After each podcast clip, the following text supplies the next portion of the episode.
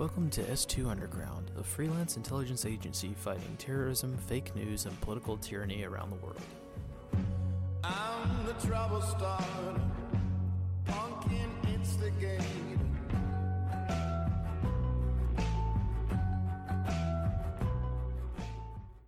Hello again, everyone, and welcome back to the Underground.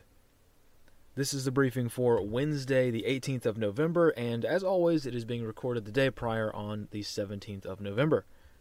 So let's get right to it because we've got a lot of stuff to talk about today. But first, uh, kind of a quick heads up. Uh, we've noticed that based on a lot of the DMs and emails that we've gotten, that a shocking number of people don't actually check out the description box on these videos.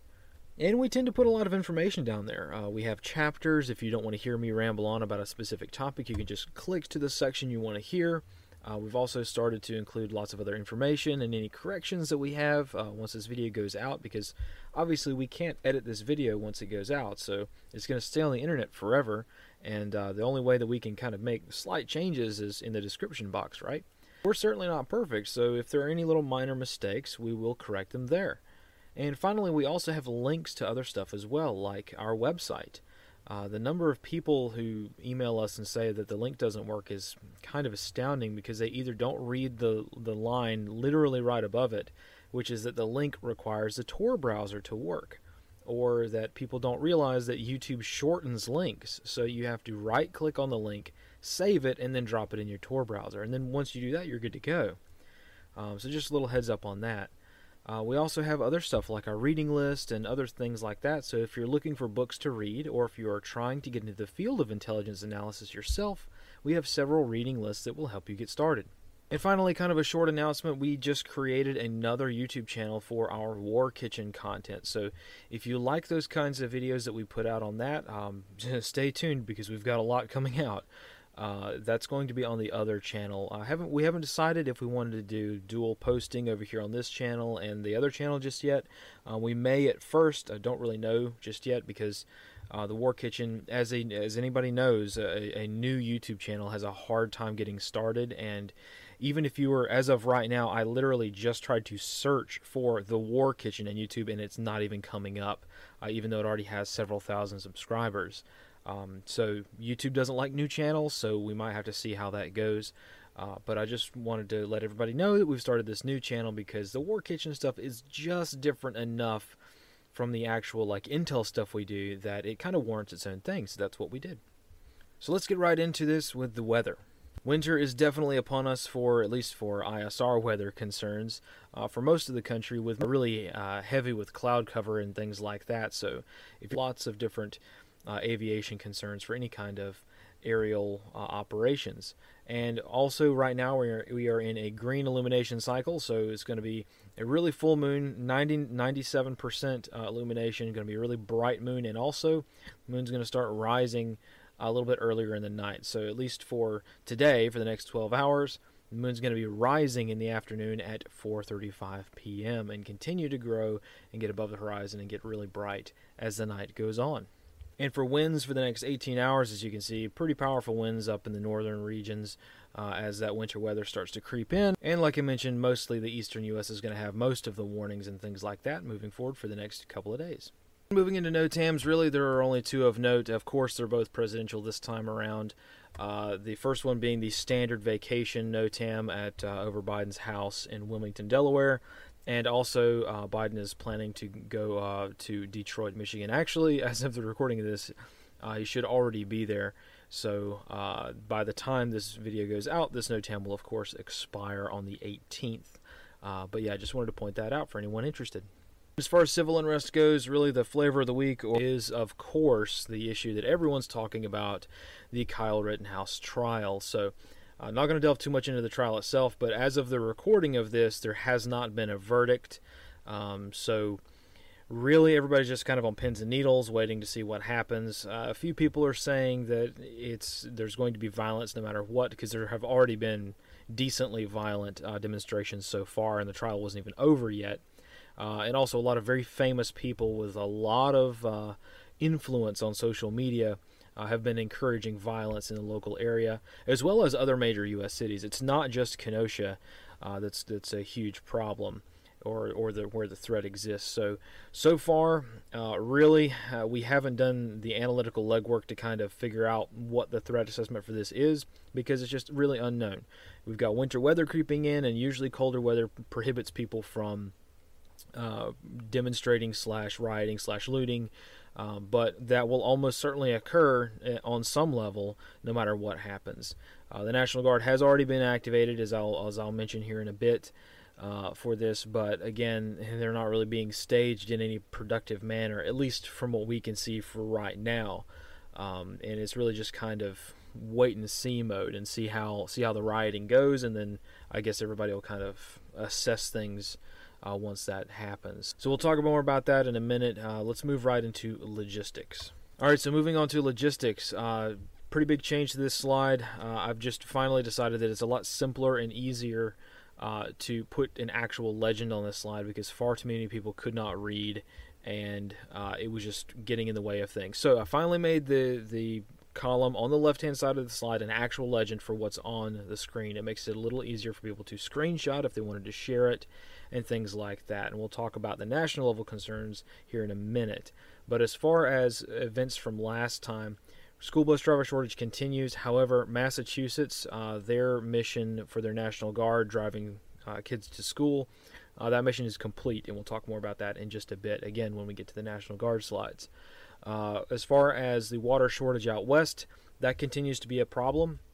As a matter of fact, here is the recent drought monitor chart, at least as of uh, November 9th. It was again released just a few days ago on November 11th. And as you can see, the western United States is still very much in a state of drought, a severe drought. So we're going to have to see how that plays with the winter weather coming into the area uh, over the winter season. Also, the microchip shortage has gotten quite a bit worse. Um, manufacturers are, it's gotten worse, but it's also gotten a little bit better. And by better, I mean you're not getting your money's worth. So, for for instance, Tesla has stopped incorporating a few uh, charging options with some of their devices, like they've left out the USB chargers and things like that. Uh, General Motors is removing the heated seats and the heated steering wheels from their crossover vehicles and pretty much all of their pickup trucks. So, a lot of these uh, vehicles uh, manufacturers are simply leaving parts out that they can so they can get these vehicles out the door and they will either plan to have you come back into a dealership to install for free when they get the, the parts back in, or it might not ever happen. Who really knows? You know, this chip shortage, we're still projecting it to last for at least two years. Uh, of course, varying in, severity, but we really don't know. Um, likewise, the tire shortage in uh, Montana uh, continues. Uh, in localized areas, there's really not much more to add on that. We're just seeing a few more news stations essentially do circular reporting and talk about that one article we found from last time. So, just because you're seeing more reports doesn't necessarily mean that more shortages are occurring. It just means that more news stations are buying that article and affiliates are starting to talk about it because they purchase the rights to that story. So, that's why these shortages things it's really hard to track. Um, and then new for this cycle are snowplow and salt truck drivers uh, being in quite severe shortage, at least there. Uh, you can see in the northern states and in the parts of the Midwest, uh, that is a severe shortage in a lot of areas. Uh, they're doing things like recruiting uh, for the first time. They've never had to recruit for uh, a, a snowplow driver, but some states are now. Other states are increasing or trying to offer bonuses or increasing their hourly rate rates and wages and things like that.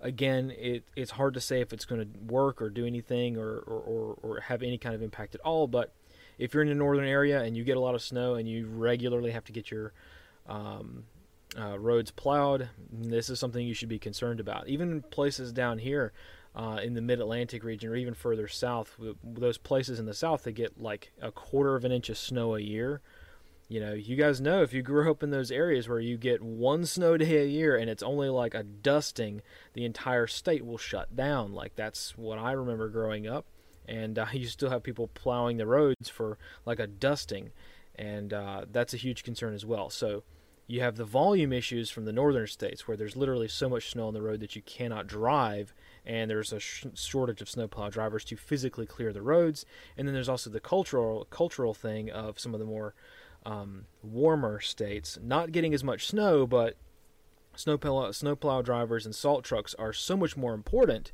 in a lot of these areas because people are just not used to the snow. So the impact can be quite high uh, in a lot of these states when it comes to uh, the winter weather creeping in. Also, before I move to the next slide, the liquor shortage has kind of expanded. We're seeing Connecticut uh, being uh, impacted by the liquor shortage as well. Texas, we're still seeing articles pop up here and there, and people, you know, posting pictures of uh, liquor st- store shelves being empty. This is kind of a thing that's hit or miss because we're getting into the holiday season. Uh, the whole pandemic thing made everybody start drinking a little bit more, so demand has gone up sharply, and production hasn't uh, been able to keep up with that. So the liquor shortages are kind of a hard thing to track as well. So let's move into the next slide and we'll talk about the national level shortages that are kind of prevalent throughout the entire country. Now, I know this slide's pretty ugly and looks kind of empty right now, but trust me, this is going to fill out. Sadly, it's going to fill out quite significantly over the next few weeks and months. Um, but for now, this is what we've got when it comes to the things that we know are in national level shortages, where basically you can go to anywhere in the United States and find a shortage of this kind of stuff.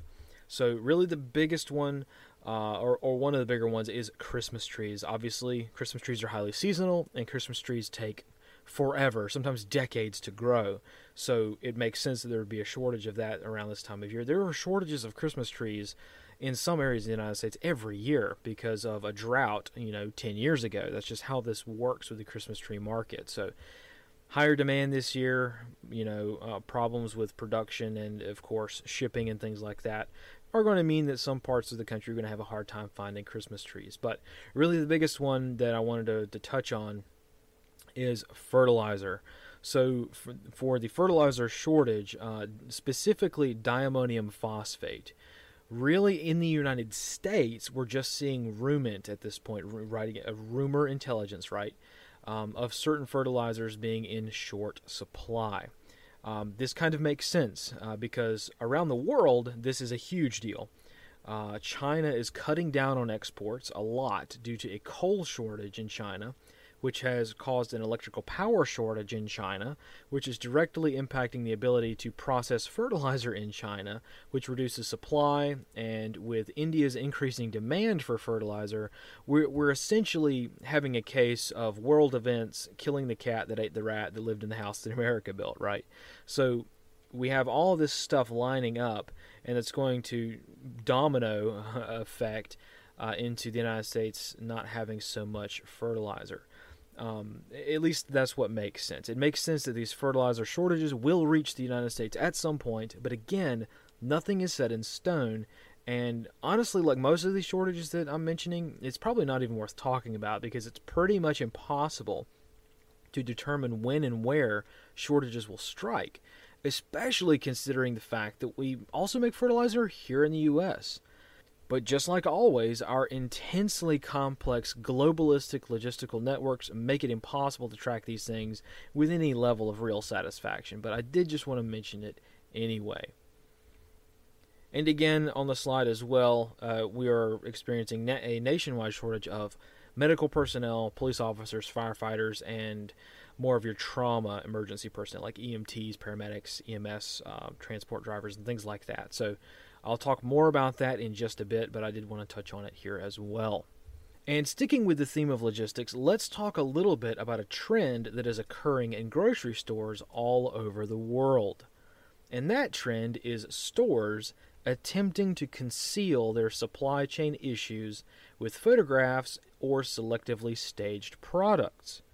So, this has always been a practice in most grocery stores from an advertising standpoint and just one of the things that you do as a like a grocery store manager or owner a lot of grocery stores uh, pretty much every grocery store i can think of they do things like backfilling the shelves when they run out of items so that instead of having an empty shelf for a customer to look at customers receive full shelves but not the normal products that they normally might see most stores did this with the toilet paper shortages from last year. Like, think about it toilet paper is a very big, bulky product, and it usually has an entire aisle dedicated to it. So, rather than have an entire aisle empty, they put things like bundles of firewood or other large products on the shelves that normally held toilet paper so that customers wouldn't see empty shelves. So, why would a company do this? Why would a company want to make sure customers don't see empty shelves? Well, it's pretty simple. Market research consistently proves that people tend to shop more when the shelves are full and products are correctly fronted and faced, meaning that products they're not at the back of the shelves, right? They're moved right up forward, right right up front near the edge with all the labels aligned forward towards the customer. So I say all of that to hopefully shed some light on these practices. Yes, deception is a factor. All advertising is deception. But there is a huge leap between a company wanting to fill a void on a shelf to make it look better for a customer and a company actively concealing a supply chain shortage because of a political reason. The latter scenario is something that is straight out of the Soviet Union, and despite what the experts on Twitter will tell you, this is not usually the motivation for doing this, which is why I am showing you these two images. Both images were taken in a Tesco in the United Kingdom, as that grocery store chain has been observed to do this kind of a lot lately, so they have the best examples. And in the image on the left, empty produce containers are being filled with uh, cardboard cutouts of artistic photos of oranges. And on the right, empty laundry detergent shelves are holding pictures of the product rather than the actual product itself. These two images are very different in motivation. In the image on the left, it's obviously supposed to be artistic. It's supposed to be a, a nice thing to look at rather than an empty plastic container. The oranges are the size of soccer balls and obviously even like cut open in the picture. How often do you see soccer ball sized oranges on the shelf that are actually cut up? Like it, when it comes to this photo, the deception factor is quite low, right? There's not a whole lot of intentional deception here. It's just something nice to look at rather than an empty container. Yes, the store could have just left the boxes empty and not put a cardboard cutout, but all in all, in the image on the left, this is really just for aesthetically pleasing reasons. But let's take a closer look at the other photo. This photo is a much different story. In fact, when I first saw this image myself, I had to do a double take because the optical illusion was so good. These photos are actually of the proper containers on the shelf, scaled appropriately, and with the right lighting conditions to make it look like the shelves are full. In other words, you might literally walk past this shelf and not even notice anything is wrong. Of course, looking at a two dimensional image is obviously different from looking at this shelf with your two eyes in person. But these images are quite clearly meant to maintain the illusion that there is something on the shelf. Plus, combined with the normal pricing signage and the disclaimer that these products can be purchased, they're just behind the counter so they can be rationed, this image has a lot more perceived deception than the other image. And I say perceived deception because there's really no way to tell. This could be just some super stellar rock star work by an employee who took the time to photograph these products in the right lighting and then print out a two scale oversized image on photo paper and put it in a frameless, low profile plastic holder that's almost invisible. That's possible, but as an analyst, I know good camouflage when I see it. And my assessment is that this specific practice in this specific image is intended to conceal a shortage. As for the reasons for that concealment, who knows? It could be financially based or it could be political, taking the North Korea approach to trying to pretend like everything is perfectly fine when the store is empty. It could be any of these reasons. I don't know. I just wanted to point this out because to me it's utterly fascinating, and I would urge everyone to pay attention to these kinds of camouflage efforts. This stuff is pretty crazy and often done in advance of and in preparation for an impending shortage. So you might notice that if a grocery store is trying to hide something and you detect these camouflage efforts early enough, you might be one of the last few lucky ones to get that product from behind the counter while they still have it. And before most people even discover the camouflage and notice that there is a shortage of something. And moving on to kind of going back to uh, what we had last time when it comes to the mandate update. So, we're not legal experts. I'm certainly not a lawyer, so I don't understand a lot of this stuff, but I can read pretty well, I think. And it seems like there's a lot of stuff going on here. So let's let's tackle it. So this first mandate, right, the one in green up at uh, up on the top, that every private company with 100 more employees must get uh, the employees jabbed, right? That actually came out. So OSHA officially ordered that mandate, and pretty much instantly a court put it on hold. Likewise, uh, the federal contractor mandate uh, that was expanded a little bit, or at least I guess the wording was uh, changed slightly. And despite the fact that several federal judges have, uh, over the past few months, since the beginning of October, the beginning of November, uh, they have declined and refused to put that uh, order on hold. Another federal judge appears to have put this one on hold as well. Um, so, really, the, the question is what is going on uh, when it comes to these mandates? Now, when it comes to you guys in the military, you guys are still screwed. Um, yes, we know about the things like the Comirnaty shot's not actually available uh, for anybody. So technically, all of these mandates, all of these orders are illegal orders, um, and you can get into the weeds on that as well. But as far as for our guys in the military who are being faced with this kind of stuff, uh, really, there's not a whole lot of new information that we have, and others are doing a far better job at covering it uh, than than we can do. Uh, the point is is that a lot of these mandates are coming on hold, but companies are still kind of going forward. Like you know, the regime said, "Hey, it doesn't matter what the court says, go forward and go ahead and and still order these mandates." Well, what? this isn't the Soviet Union, you know, at least not yet. So it's it's really hard to say if companies and even if the federal regime is going to go by a court, and clearly the federal regime has made it quite clear that they are not going to abide by a court's regulations. So I guess we'll have to see on that. But I just wanted to let everybody know that what we briefed last time is kind of on hold for now. It, it went into place and then now it's on hold. So we'll see how it turns out. Hopefully, we'll be able to um, roll back some of this authoritarianism, but you never really know. So that's enough on that. Let's roll into critical infrastructure concerns. So, a lot of interesting stuff this time. Uh, really, the first one to kind of get it out of the way because it's the one that we know least about, and that is a U.S. defense contractor was hit with a cyber attack a few days ago. This cyber uh, th- this uh, cyber attack was uh, implemented on the systems of a contracting group called Electronic Warfare Associates. Uh, and basically, it was a data breach. Uh, at least what the what the company has publicly said, it seems like it's financial in nature. Uh, like they just wanted to steal some credit card numbers and uh, birth certificates from the employees, but you never really know because literally the name of the company is Electronic Warfare Associates. I wonder what kind of stuff they do. Those of you that have a couple of brain cells to rub together can imagine that they do things like build radar. Uh, they build uh, communication setups and satellite communication uh, suites and simulators and other kinds of training equipment and things like that, and, a lot of electronic warfare packages and softwares and things like that for the U.S. military. So, you know, this is the second time they've been hit with a ransomware attack. They were hit uh, last year as, well, uh, as well, and that was a ransomware attack. Uh, this was when the ransomware attacks were kind of gaining traction amongst the defense community. Uh, so something to keep an eye on. Really, not a whole lot any of us can do from a you know average citizen you know standpoint, but I did think it was kind of interesting. And really, the most interesting one on the slide, interesting, interesting that the most interesting one on the slide is point two when I literally have smallpox on the slide last.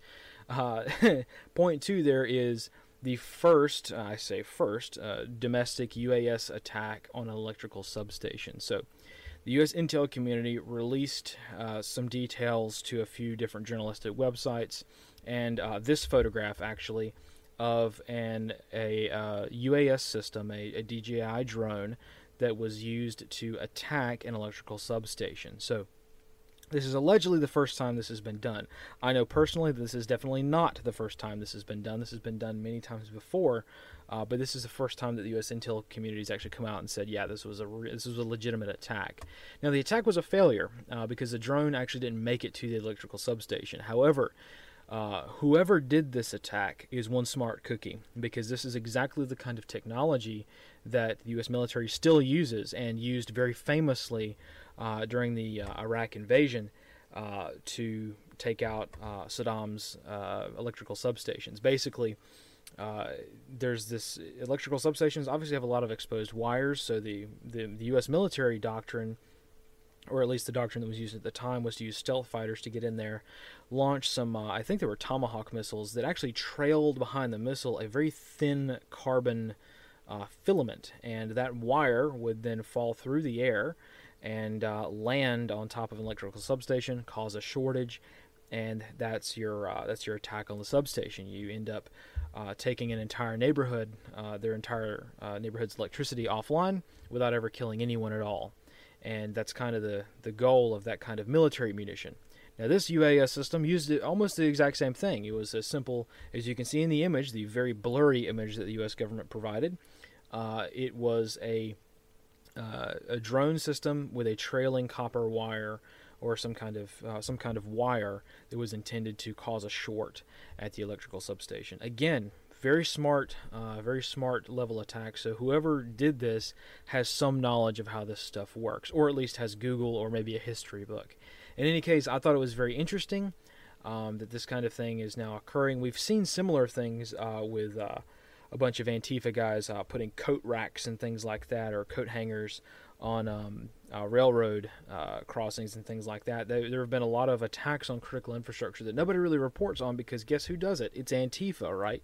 So the you know mainstream media doesn't want to talk about Antifa because well, many reasons, I guess. But this is an interesting thing. Nobody really knows who who did it. Um, or at least they're not publicly saying who did it, or and no group has claimed responsibility. So it could just be a lone lone guy. But as you can see, a lone guy with a couple hundred dollar drone and you know 20 feet of wire can certainly uh, cause a lot of problems for for the United States.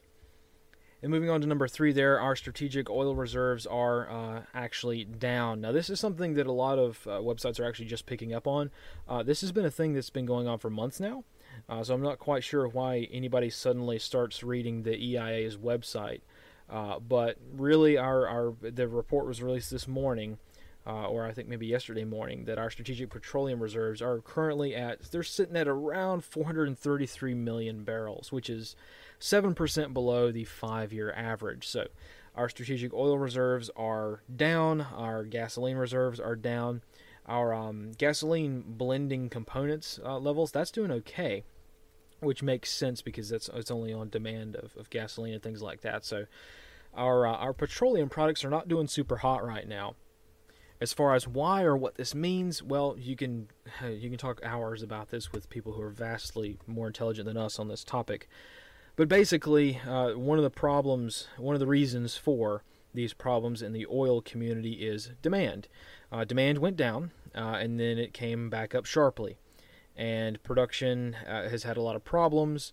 Uh, you also have medical mandates, uh, people walking out, and things like that. So now you've got a supply issue. So you've got some issues on the supply side of things, you've got issues on the demand side of things, and the nature of how our logistics work in this country mean that if there's a problem at any level, um, that problem is going to spread quite quickly. So, something to keep an eye on. Definitely need to figure out um, or start thinking about um, alternative energy uh, methods, uh, which is kind of something we've talked about before. But I don't know about you, but I can't make gasoline in my garage, right? I can't go into my backyard and pump petroleum out of the ground and then put it in my car. It doesn't work like that. So the federal government controls the strategic oil reserves. The federal government has the ability to turn a pipeline on or, or off, uh, as we learned uh, quite quickly uh, a few months ago. So the, the, the the bottom line, I guess, is to start thinking about your energy needs because this stuff is important, and uh, it can it can uh, come upon you, sneak up on you really quickly. And speaking of sneaking around, uh, number four, there is uh, apparently now we have to deal with smallpox. Um, this is a story that just came out uh, a few days ago, but a worker in a Merck uh, research facility uh, discovered they were cleaning out the freezer and came upon uh, I think 15 vials of that were that were labeled smallpox. Um, and uh, for those of you who might not understand, this is uh, probably one of the biggest deals that's going to hit the the world this year because smallpox is kind of a big deal. Uh, smallpox has been eradicated since uh, 1980. Officially, there have been zero cases of smallpox on the planet since 1980. Uh, there have been mishaps and there have been accidents where people get smallpox, researchers working with it. But, but here's the kicker: there are only two places in the entire world that are allowed to have smallpox. One of those is the CDC Center in Atlanta, and the other one is the State Research Center of Virology and Biotechnology in Russia's Siberia, also known as the Vector Institute. So you've got the CDC and some random secret squirrel, probably run by the FSB facility in Siberia. And it's a little bit out of place for smallpox, which has again been eradicated globally since 1980. And only two places on the planet can even possess it uh, it's a little weird for smallpox to pop up in a freezer outside of Philly. Um, and that's so, yeah, kind of a problem. Uh, I don't know what this means. Uh, I'm sure that our, uh, I'm sure our conspiracy theory brethren are freaking out over this right now. But as of right now, there's no data. There's no data to analyze. So we just know the vials were found. The FBI is investigating if you know, and of course, the FBI investigating anything these days is probably a strong indicator of some kind of nefarious uh, activity based on what the FBI is currently interested in, um, which we'll talk about again in just a minute. But who really knows? There's no, there's really no telling as to what this means or or anything like that. This could just be a colossal, colossal mistake. There's no tell. It could be intentional. Who knows? There's no data to say either way. Um, I just wanted to point out that it did in fact happen, um, mostly for posterity's sake, I guess. So let's go ahead and move into significant governmental actions. Android to start with is an event that really isn't uh, something that occurred even in the United States, but I thought I'd mention it because it kind of matters a lot. Uh, so this is this occurred in Australia, uh, and the Australian government uh, discovered that the uh, store chain 7-Eleven uh, actively collected hyper accurate imagery for facial recognition purposes, called you know face prints. So I know, kind of ironic, that the Australian government, out of all the governments on the earth, is the one that's concerned about overreach and spying and things like that. But I did want to mention it because it's kind of interesting because there are kind of a lot of 7 Elevens here in the United States, and you never really know what uh, the system is going to be doing, right? Uh, the way that this collection worked in Australia was there was a, sort of like an iPad uh, kiosk station set up uh, for customers to take surveys and things like that, and they were capturing people's uh, facial images uh, several times during that. So um, I don't know if it's just some kind of uh, in the United States. I don't know if if this is a factor or not. I did just want to point it out though because it's yet another company that is going above and beyond to spy on people uh, in the corporate uh, world. So I thought it was kind of interesting to note. Moving on to number two, there, the Biden regime's nomination for the Comptroller of Currency, uh, Saule Omarova, has been revealed to be a very radical choice, as one might expect from the Biden regime at this point. Uh, she has made statements in the past, which, of course, you'd expect conservative mainstream media to pick up. Um, some of these quotes are that she wants, quote, the complete migration of, de- of demand deposit accounts to the Federal Reserve, um, meaning that she wants you to not have a savings account. She wants me to not having a savings account or a checking account. And quite literally, the Federal Reserve will decide how much money you get. Uh, that's what she wants. Uh, she's also made statements that she wants to, quote, bankrupt the energy sector for climate change purposes and things like that. Uh, she's also, she's, uh, of course, as you might expect, an unabashed communist. Um, in her doctoral thesis in college uh, was titled Karl Marx's Economic Analysis and the Theory of Revolution in Das Kapital, uh, Marx's book, or ghostwritten book, however you want to define that. Um, so, yeah, she's a very extreme choice. Uh, this is going to be not super great. Um, as one might expect, look, economics is one of those things where if most people figured it out, the whole system would collapse. If even just a percentage of people figured it out, the entire system would collapse. If anybody actually knew what the federal what the Federal Reserve did, um, this country would be very different. Um, but I'm not hanging my hat on any hopes that people might do this do this research and figure out what this stuff is. Uh, the point is is that now would be a very good time to reassess your eggs and make sure they aren't all in the same basket. Um, I find it very hard to believe that the U.S. government is going to start sucking money out of personal savings accounts tomorrow, but clearly they have the capability. And as this regime has shown us, and I suppose other regimes as well, other, other regimes around the world, and even other prior presidential administrations, if it can happen, it will happen. So that's the thing that I guess we should be prepared for. Um, as far as specific things to do, I'm not an econ- economics expert, so I don't feel comfortable uh, really telling people what to do. All I can say is be smart, diversify, do all the good things that you know are economically sound, and we can research this a little bit more and figure out what to do later. But by and large, uh, the system is is not as secure as we were led to believe. Like I grew up in a world where it was perhaps a, a false hope, I guess, but you put money in a bank account and you were going to be sure that it was going to be there when you retired. Um, that's not the case anymore. Uh, I don't think that's been the case for a very long time, probably since before even I was born. But the point is, is that we're here now, and um, if you don't understand even the basic economic structures of how this country works, and how it's supposed to work, and how it actually works, um, you should probably start researching that. That would be a good idea to, to do moving forward. So I'll just leave it there at that, and we can talk about that more later.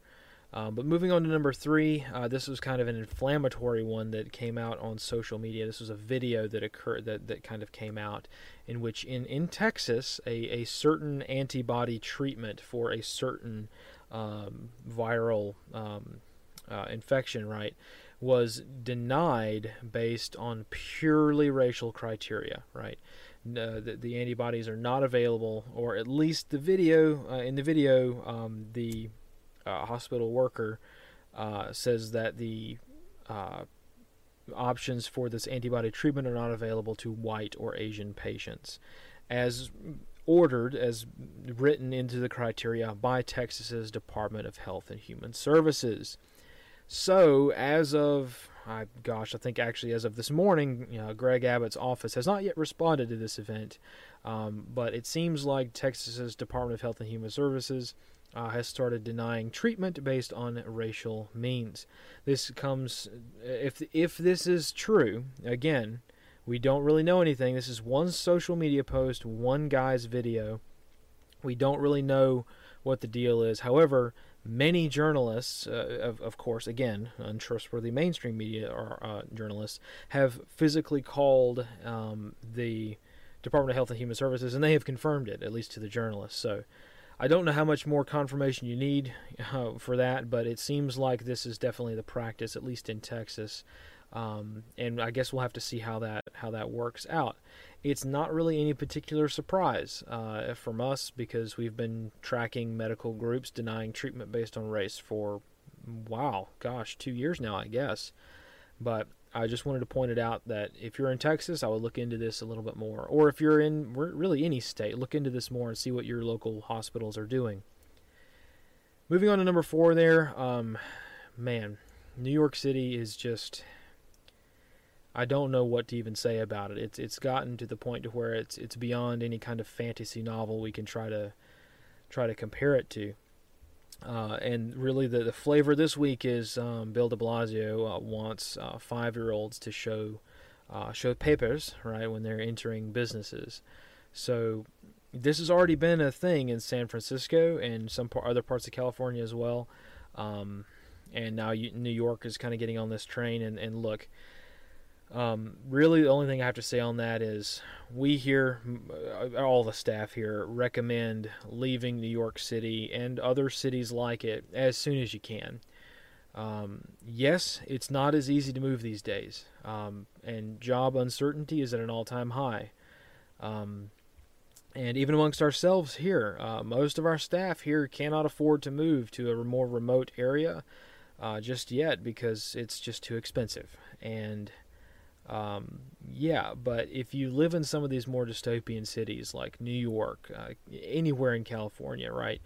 Like I myself have never been one to recommend moving away from a problem, right? Because that problem is just going to follow you. Look at Texas, right? Texas, a lot of as a whole, right? Dallas and Austin, extremely politically nuts cities now, um, and that's because people are leaving California for Texas. Um, so uh, we know, and I know in myself that this cancer just kind of follows you. However, um, you also have to do what's right for you and your family. And I, can't even imagine how it must feel to have your your five year old child show papers to a police officer. Um, I I just can't I can't fathom that, and um, yeah, so. Our recommendation here is to try to find a place where you can rest and recoup, regroup, uh, you know, someplace cheaper. New York's an expensive place to live, and see what you can do to help get this country out of the gutter we're in. So I'll just leave it at that. And uh, we can move on to number five, which is equally cheery in that uh, the main P company there. Um, I'm self censoring this one because I have no freaking clue as to what algorithms YouTube is using to listen to what I'm saying right now. But in any case, the big company, the big P company we all know about that makes uh, alleged medicine, um, has been confirmed to falsify data to indicate that not as many people suffered from adverse reactions during the trials. Shocker! I know it's almost like we said we we and hundreds of other thousands of people have been saying this for literally years now. Um, and it, it just turns out that the truth is that more people died after getting the jab than died unjabbed, at least during the clinical trials of Pfizer. But don't take my word for it. Please don't. Uh, go and check out the sources we have. Uh, you can check the links, research the the uh, peer-reviewed articles there, or the articles that are currently being peer-reviewed, and you can research the data yourself. It's pretty easy to do at this point. Um, so, yeah, I just wanted to point out that that did occur. And then before we move on to anything else, I did briefly want to touch on this. So this is a letter, or at least the first two pages of a letter, that was sent by uh, Jim Jordan to uh, the Attorney General of the United States, Merrick Garland. And I'll just read the first paragraph to kind of give you the abstract of what this is about. So, dear Attorney General Garland, last month during your testimony before the Judiciary Committee, you testified that the Department of Justice and Federal Bureau of Investigation were not using federal counterterrorism tools to target concerned parents at local school board meetings. We are now in receipt of a protected disclosure from a department whistleblower showing that the FBI's Counterterrorism Division is compiling and categorizing threat assessments related to parents, including a document directing FBI personnel to use a specific, quote, threat tag to track potential investigation. This new information caused into question the accuracy and completeness of your sworn testimony. So you can read the full letter yourself. Uh, there's page one and two. Here is the third page. And here is the actual evidence. So these are the screenshots of the email that pretty much indicates that uh, senior FBI leadership uh, is, in fact, collecting intelligence on U.S. persons uh, with regards to parents and school board meetings. Um, this email from senior FBI leadership uh, references quite clearly uh, that Merrick Garland quite literally and openly lied under oath and that the FBI is using their intelligence collection tools to spy on and specifically target investigations towards parents who get slightly upset at school board meetings. So, yeah, I don't think this is a surprise to anyone, because, um, but I think that it's pretty clear right now what the FBI's intentions are. Um, and again, just for those of you who don't know, uh, Merrick Garland, the uh, the Attorney General, um, for those of you who don't remember, is the father-in-law of Alexander Tanner.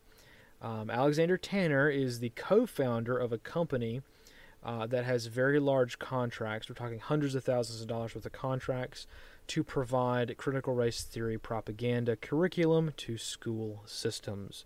So, uh, there's quite literally the most clear of conflicts of interest in this case, and you know, again, I don't want to be just some other guy that's shouting about this on the internet, but man, like you've you've got to talk about this kind of stuff, um, and kind of get a feel for how dystopian we are.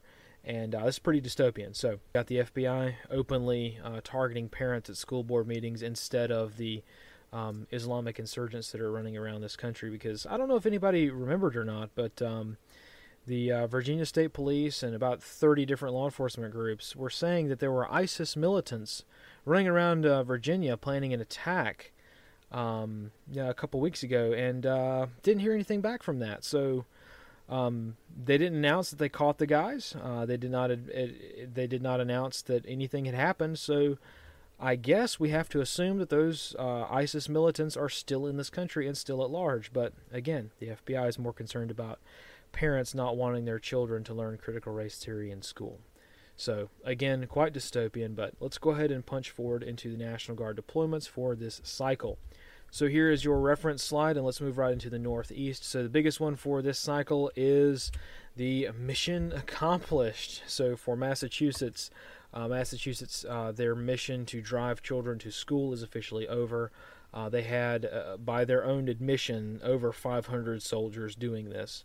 I don't think that anybody liked that, um, and if anybody sort of liked the idea of, of what that precedent was, uh, what that precedent became, um, um, I'm pretty sure they haven't read too many books in their life. But in any case, you should not be seeing any soldiers driving children to school in the state of Massachusetts anymore.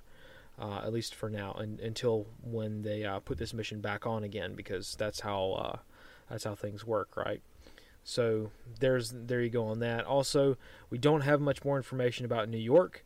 Uh, they're keeping that very tight-lipped as to how much how many soldiers are actually deployed to New York area hospitals. Uh, we know the deployment occurred. Uh, we know the deployment is currently occurring. We just don't have numbers and we don't have units. Um, so something to something to, to keep in mind moving forward. And also no real update on Connecticut uh, doing the same. So I guess we'll have to wait and see on that. Uh, likewise, moving forward into the southeast, absolutely no change here. Um, we're seeing numbers fluctuate wildly. So as time goes on, and as we don't make any changes to these slides, they become more inaccurate.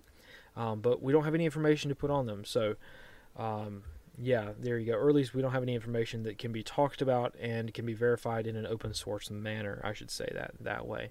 Uh, but moving forward into the big one uh, for the cycle is the Midwest. Obviously, uh, the Wisconsin National Guard has been activated in Kenosha um, for domestic policing actions and things like that. So those guys are going to be on the ground for a while um, following this verdict whenever it comes out um, and see how that works out. But no, no other change uh, so far. Uh, also, uh, the southwestern region, a lot of troops still on the ground. The border mission is expanding every day, um, and it's getting a little bit more hairy down there at the border. But I haven't really had time to sit down and do the bean counting and figure out how many units are there and how many more people are there. So, sorry, this slide hasn't been updated in a couple weeks, but that's pretty much what I've got on this one. Uh, and then very similar situation uh, out west. I do know the Oregon mission is winding down mostly because that letter uh, that I mentioned last time was sent. Uh, it ruffled some feathers, so uh, as it will, as it rightly should. Um, so the Oregon National Guard, Air National Guard, is um, reducing that mission quite significantly.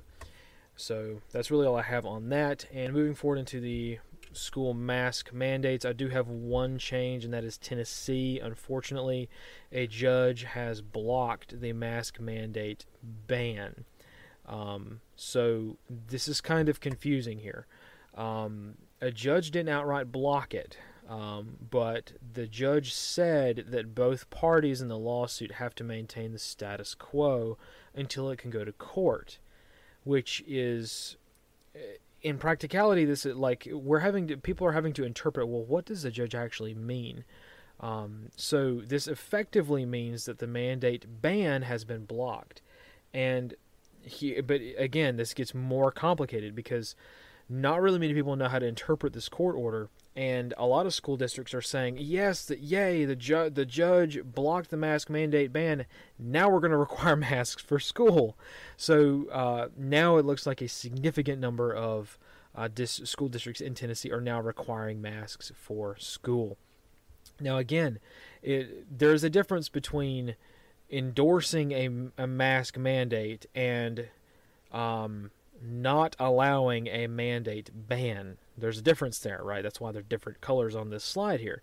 But in practicality, it looks like a lot of a lot of school districts are going are using this court order as kind of a de facto victory, and in using that as a way to institute mask mandates. Remember, like I mentioned last time, a lot of companies, a lot of entities around the world, they're just waiting to use that excuse. Well, we were just following orders, right? The classic excuse from uh, a certain political party and a regime during the 1930s and 40s, right? We were just following orders. We didn't really do any of the stuff ourselves. Well, look at look around the country. There are so many hundreds, if not thousands, of places that are chomping at the bit to use that excuse. We were just following orders, and school districts are one of those. So they saw this they saw this order, and they're saying, okay, they're using that as to to stomp on the gas when it comes to mask mandates. So huge problem for Tennessee. I'm sure that it, it, will probably get ironed out here soon because all these lawsuits are actually finally making it to court now, but we'll see. As far as the jab mandates themselves, really no major change here. California is still doing stupid California things, and I'm sure other states will probably follow suit soon, but you never really know. Uh, really, what I want to do is push forward into this slide, the overall resistance tracker, because there's one major change over where the wind comes sweeping down the plain. That's right. In Oklahoma, the National Guard uh, Adjutant General there has ordered that uh, National Guard members in Oklahoma will not be mandated to get the jab as long as they stay on Title 32 orders. If they federalize, they go on Title 10, as in if the president federalizes them, they will be required because the federal government has a different thing. But the Adjutant General has said that he is taking his orders from the governor as long as they are on Title 32 orders. So, gold star to Oklahoma. This is great. This is the first state that we're aware of where a a state national guard is actually going against the federal government and this is a huge deal. I don't think people realize how big of a deal this is for a national guard unit, uh, a national guard for a state to go against a federal mandate. That's just completely unheard of, and it's it's good to see. Oklahoma's National Guard is not super big, um, so it kind of makes sense, but uh, I think that's a very good metric to track. So, actually, moving forward, I wanted to end on some good news uh, before we hit the international stuff. Um, for once, right? Talking about some good news, right? So, I built this slide to show which companies and entities are being forced to go against the mandates because they can't afford to lose their employees. So, this is obviously not a complete list. Uh, but this is a fantastic way to measure the effect- effectiveness of resistance efforts. Remember, being able to assess resistance effectiveness is very important because it shows the areas that we can put more effort into and the areas that are a lot, you know, kind of a lost cause, right? Plus, it's very handy for the average person to know just how many other people out there are resisting, right? It's not like the mainstream media is talking about this resistance in any form or fashion, um, unless it hits, unless it's you know able to sell newspapers. But uh, showing the effective resistance, uh, this can completely eliminate the bystander effect and let people know that they are not alone, and thus increasing the resistance to this stuff even more significantly. So first up is Chicago. Uh, over one third of Chicago Police Department officers missed the jab mandate uh, deadline, and uh, also a judge has temporarily blocked uh, Lori Lightfoot's uh, mandate that the Chicago PD um, jab all of their officers. So they're they're kind of sitting pretty right now. Um, I can tell you, one third of officers walking off the job will be devastating for any law enforcement group whatsoever. So those guys are actually their resistance has been pretty effective so far. It got the uh, it got Lori Lightfoot to back down at least for now. So very interesting to talk about. Also, like I mentioned, the Oklahoma National Guard, their jab mandate has been rescinded. So troops, uh, National Guard soldiers in Oklahoma no longer have to get the jab. Moving into airlines, uh, Southwest Airlines, of course, uh, uh, rescinded their jab mandate a long time ago, several weeks ago actually uh, because they simply couldn't do it. They couldn't afford the pilots that were walking off the job, so they had to rescind their mandate. Uh, American Airlines has also sort of done the same thing, but a little softer. They extended the deadline significantly um, for their jab mandate. So again, more pressure can be applied to American Airlines and a few of other the other of these airlines that we've been tracking. Um, to make sure that uh, people realize uh, they, they, they realize that people don't want this stuff, and then also more along the lines of critical infrastructure we have two real big big ones this week, and that is uh, Ingalls Shipbuilding. Uh, they have rescinded their jab uh, mandate. The, these guys build ships for the Navy, um, and they have a significant a significant um, portion of shipbuilding operations going on in like Newport News, Norfolk area, for the Navy and things like that. So they rescinded their uh, jab mandate because they could they literally could not afford to have their people walk off the job. Same thing in Alaska. The uh, Alaska Railroad Company they uh, rescinded their mandate as well. Now this one's a little weird um, because Alaska Railroad initially sent an email to their workers that stated that we, they were going to follow the mandate. Uh, but just a couple of days later, uh, the board voted unanimously to defy the mandate. Right, so we assess with pretty high confidence that this was probably this change of heart was probably due to a wave of resistance from the railroad workers um, saying they're going to quit uh, because only 53% of the entire company's uh, 692 employees have been jabbed so far. So firing half of your workforce is completely unsustainable. They, Alaska Railroad probably couldn't even afford to to cut loose one percent of their workforce. To be honest, that would be way too much for them. So um, very interesting. I did want to, to talk about this kind of stuff because hey, look, it, it, looks like the world's falling apart at the seams, right? Like we know this is kind of a there's so much negativity going on around uh, around the world. Um, but I, I, can tell you that a lot of this stuff, hey, the resistance is doing is, is doing something, and I just wanted to kind of point that out before we jumped into the international stuff. And speaking of international stuff, let's go ahead and jump right into that. Uh, a lot of interesting things happening, and a lot of things that are kind of scary. So, really, the, one of the scarier ones is Russia. Uh, so Russia confirmed that they did indeed use an Earth-based weapons system to destroy a satellite in orbit, uh, which the U.S. initially called a debris-generating event because the debris cloud from this this explosion, right, was a concern for other satellites in orbit, to include the International Space Station. Um, but you know, Russia's going to do Russian things, right? So this is a pretty big deal uh, because both U.S. both the U.S. and Russia have been working on developing this counter satellite technology for a very long time. Uh, but for the most part, both of our nations have been kind of keeping a low profile uh, with this kind of stuff because blowing up a satellite in orbit is a massive provocation um, by either side, right? So every single nation on Earth knows that the U.S. is diplomatically and internationally weak right now, and Russia has been running hog wild as a direct result of this. So we're certainly going to have to dig into this one a bit more and probably do a dedicated video on it for all six people who are interested in this kind of stuff. But for now, it's going to be curious to see what the U.S. government response is going to be, if there is one at all. Moving forward to the United Kingdom, man, our friends across the pond are not doing so hot right now. There was a uh, pretty big terror attack in Liverpool. Um, there's really not much to, to mention on the attack itself other than that it, it kind of happened. Uh, the assailant was a 32 year old asylum seeker who detonated an explosive device from the back seat of a taxi cab uh, outside of a women's, uh, women's hospital on Sunday.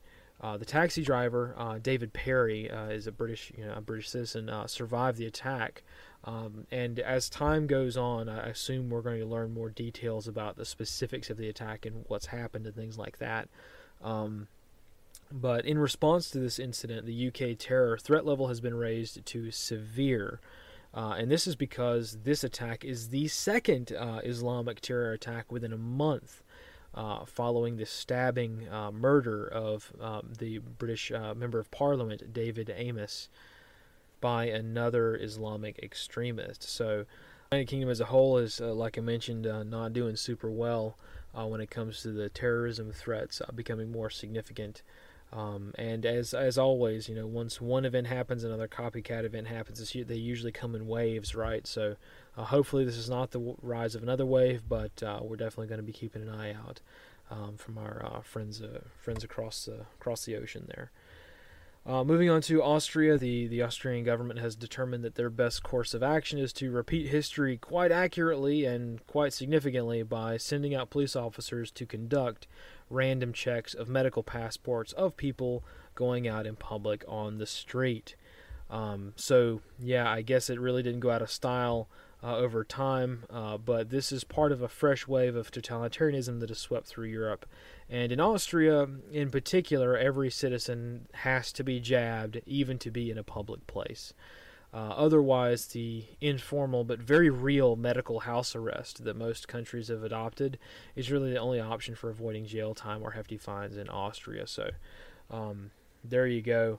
Uh, you, it's quite poetic in a lot of ways how um, uh, you know, they say that history repeats or at least rhymes, and I guess we're kind of finding out that that's quite true. Um, but moving on to Armenia and Azerbaijan, uh, unfortunately, the war is back on again, um, as quite literally everyone expected. Uh, Azerbaijan started the war back uh, by shelling civilian cities in Armenia and uh, by capturing and torturing uh, Armenian border guards and soldiers. So currently, the fighting is not located in uh, Nagorno Karabakh like last time. since Azerbaijan maintains control of that region, they kind of they kind of won the war, right? So they kind of kept it. Azerbaijan has done what literally everyone expected and has pushed further into Armenian territory um, to take as much land from Armenia as they can. Uh, our pretty easy softball assessment is that Azerbaijan is putting pressure on Armenia to concede even more territory to Azerbaijan and sort of hold the Nagorno Karabakh region as a hostage, uh, as a prize that um, Azerbaijan can be appeased with so that Azerbaijan doesn't invade the rest of Armenia, if that kind of makes sense. We all know how appeasement works out when it comes to the annexation of other countries, right? Uh, anybody who's read a history book knows that it doesn't work out super well.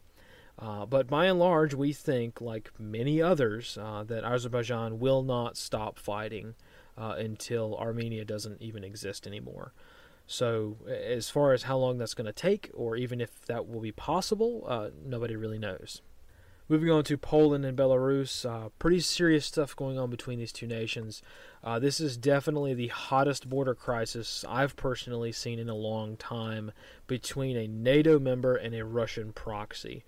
Uh, in short, this border dispute originated by uh, Belarus uh, acting almost certainly on Russia's orders, um, funneling in as many refugees from the Middle East as possible to the Polish border so that they can gain access to the Schengen zone and NATO and the rest of Western Europe.